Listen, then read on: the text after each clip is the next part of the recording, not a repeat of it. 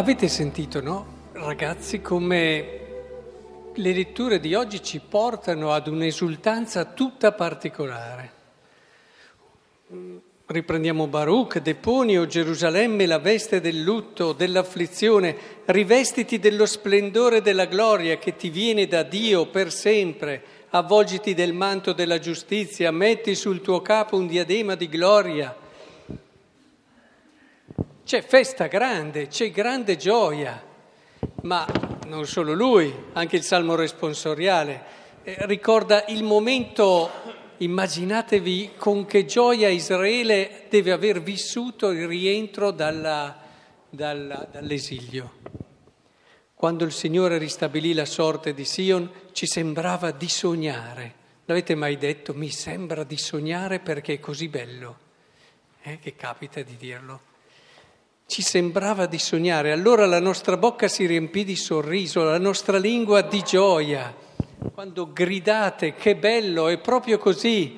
Allora si diceva tra le genti il Signore ha fatto grandi cose per loro, grandi cose ha fatto il Signore per noi. E poi anche il Vangelo un po' in questa linea. Dice, voce di uno che grida nel deserto, raddrizzate i suoi sentieri, ogni birrone sarà riempito, ogni monte ogni colle sarà abbassato, le vie tortuose diverranno diritte, quelle impervie spianate, ogni uomo vedrà la salvezza di Dio. Insomma, è come se ci volesse dire, oh, abbiamo motivi per essere non felici di più, di più.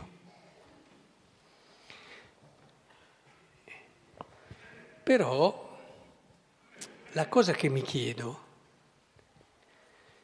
si è così felici se vinciamo il peccato grave e la nostra vita cristiana si ferma lì? E no, perché so che ce lo chiediamo. Per molti la vita cristiana è cercare di non fare peccati. Okay? Per voi obbedire in casa, fare i vostri compiti, fare tutto quello che dovete. Per dei giovani ci sono peccati di altro tipo e, e legati a, alla fase anche eh, particolare della loro crescita fisica, psichica, gli adulti ne hanno altri ancora. E adesso poi c'è anche poca chiarezza a identificarli i peccati, quasi vengono, ma io che peccati faccio? Non ci si rende più conto che il giudizio può essere un peccato grave, non si pensa più che affermare se stessi nel lavoro senza considerare bene chi ti ha intorno, anzi a volte facendogli anche le scarpe, può essere un peccato molto grave, che non essere del tutto onesti ci si giustifica sempre, ma io vedi mi hanno già rubato tante altre cose, può essere un peccato anche grave. Che insomma ci sono tante cose che ormai eh, non essere sempre limpidi con gli altri e, e così via. E per i giovani, vabbè, c'è tutto un mondo che è poco chiaro, soprattutto legati alla loro anche crescita, sviluppo, quando cominciano a trovare il ragazzo la ragazza, ormai non è più chiaro ciò che è giusto, ciò che è sbagliato, quando è sempre quello, eh, non è che sia cambiato. Comunque, al di là di questo, è importante fare questo passaggio del vincere ciò che è peccato grave. Però questo, credetemi, è solo l'inizio. Se vogliamo arrivare a questa gioia di cui si parla qui, è assolutamente necessario fare questo passaggio anche se non avremo, io le ho viste le persone che hanno vinto tutti i peccati gravi, eh, non sono così. Magari non hanno sensi di colpa, quello sì, non ce li hanno. Eh, si sentono magari anche giusti e rischiano poi di scivolare in qualche giudizio e, e di essere un po' brontoloni verso tutti quelli che invece fanno i loro comodi non ho visto tutta questa gioia, ma perché questo, ribadisco, è solo l'inizio.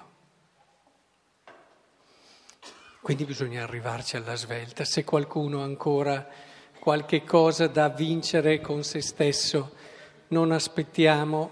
Questo avvento è un'occasione buonissima. Che cos'è che ci fa arrivare a questa gioia allora? Eh, bisogna che lo impariamo, eh, se vogliamo essere davvero felici.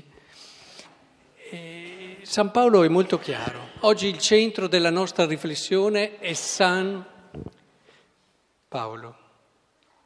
Dice, prego per la vostra carità, perché la vostra carità cresca sempre più in conoscenza, attenzione, e in pieno discernimento, perché possiate distinguere ciò che è meglio ed essere integri e irreprensibili.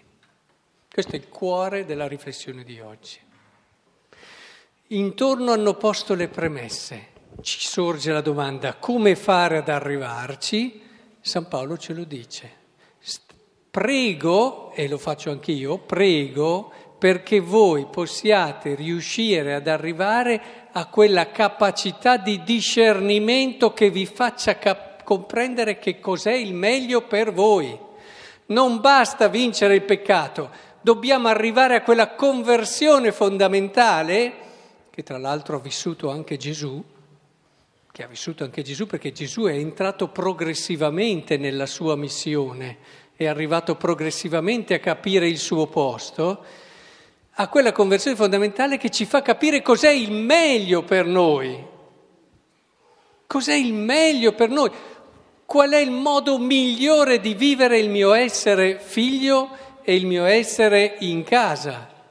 È solo obbedire quando mia madre me lo chiede, mio padre me lo chiede, o può essere che io stesso mi dia da fare per fare di tutto perché mia mamma eh, non me lo debba chiedere? Tanto voi lo sapete che cosa vogliono i genitori da voi. Non siete, eh? Basta farlo prima che ve lo chiedano.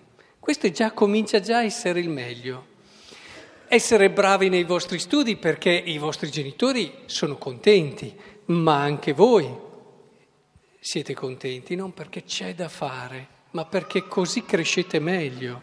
Rispettarvi.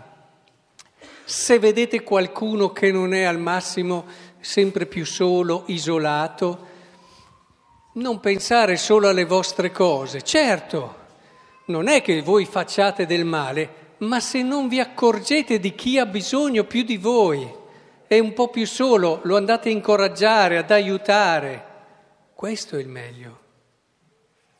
Questo è il meglio. Ma penso anche ai grandi, agli adulti, quante cose possono rendere il mio essere donna, uomo migliore, il mio essere sposa o madre migliore?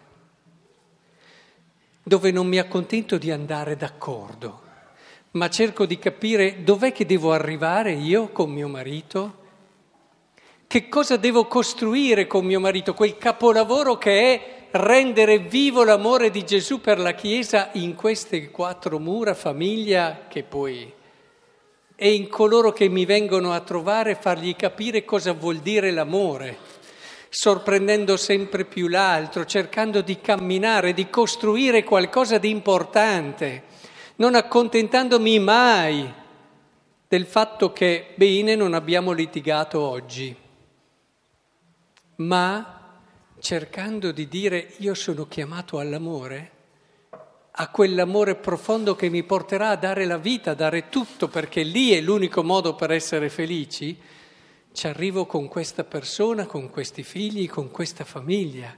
E ogni giorno cerchiamo di capire il modo per dare e donare di più. Questo comincia a essere il meglio per la mia famiglia, questo comincia ad avvicinare a quella gioia di cui si parla qui, dove davvero fai fatica a contenerla, dove quando ti vedono se ne accorgano che c'è qualcosa di diverso. E Pensate poi all'essere genitori.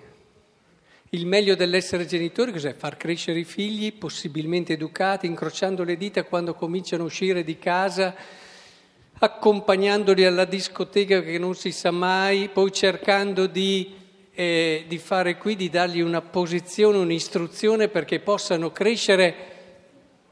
Non è solo questo ma intanto fargli vedere come può essere vissuta la vita. Tante parole non conta niente, ma se vedono un adulto che tira avanti con la vita, che arriva stressato, che è stanco, che è chiaro che poi cercano altro. Se vedono invece una persona che fa loro toccare con mano, cosa può voler dire aver capito il meglio della propria vita e viverlo, facendo anche scelte coraggiose, eh? Perché tante volte noi ci lamentiamo, eh, no, non bel da dire lei, ma qui la vita gira così e se vuoi stare sul treno devi, devi andare così. Mica vero. Sii onesto con te stesso, hai fatto le scelte coraggiose che potevi fare che magari potevano cambiare. Eh? Sono tante le situazioni, però bisogna stare attenti a questo, perché la sincerità con se stessi è una delle prime virtù di un uomo e di una donna, naturalmente. Ora, è importante che noi facciamo questo discernimento sul meglio. Lo vedevamo ieri, festa dell'Immacolata. Il Signore ha pensato per noi che cosa? Che siamo delle brave persone? No, c'era scritto, eh? Lettera agli Efesi. Siamo santi ed immacolati al suo cospetto. Questo è il sogno che Dio ha su di noi. Questo è il nostro meglio. E noi dobbiamo avere un discernimento per arrivare lì. Il Signore ha posto dentro di noi, come ha fatto con Maria, i doni perché possiamo realizzarlo. Eh? Questi ragazzi hanno tutti i doni che servono per diventare santi. Un genitore lo sa e un genitore che vuole il meglio dell'essere genitore l'aiuta a realizzarlo. È questo ma un genitore lo farà se lo vive lui. Hanno dentro quella meraviglia di doni e di caratteristiche, di qualità, ce l'hanno tutti, non spegniamogliele. Aiutiamoli a crescere nella virtù, aiutiamoli a capire la bellezza della preghiera, aiutiamoli a capire quella vera, quella preghiera vera, non le dire solo le preghiere, quella preghiera che veramente ti sostiene, ti anima, ti guida ti fa superare anche le, le bufere più grandi. E aiutiamoli, perché l'abbiamo toccato con mano noi, a capire che quei doni che Dio ha messo dentro di loro eh, si potranno realizzare solo così, dove ci sta l'istruzione, la formazione, che crescano in salute, ci sta tutto, ma è poco, non è il meglio. Che il Signore allora ci dia questo sguardo, perché altrimenti queste parole scivolano via.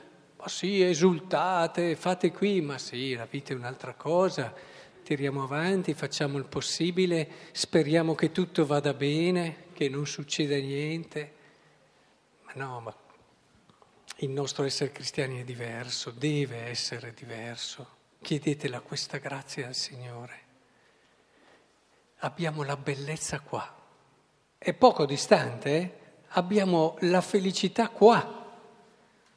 È poco distante, dipende solo da un nostro lo voglio, sì. Eh? Che l'Eucaristia di oggi ci aiuti a capirlo e soprattutto ci dia questo coraggio, lo voglio.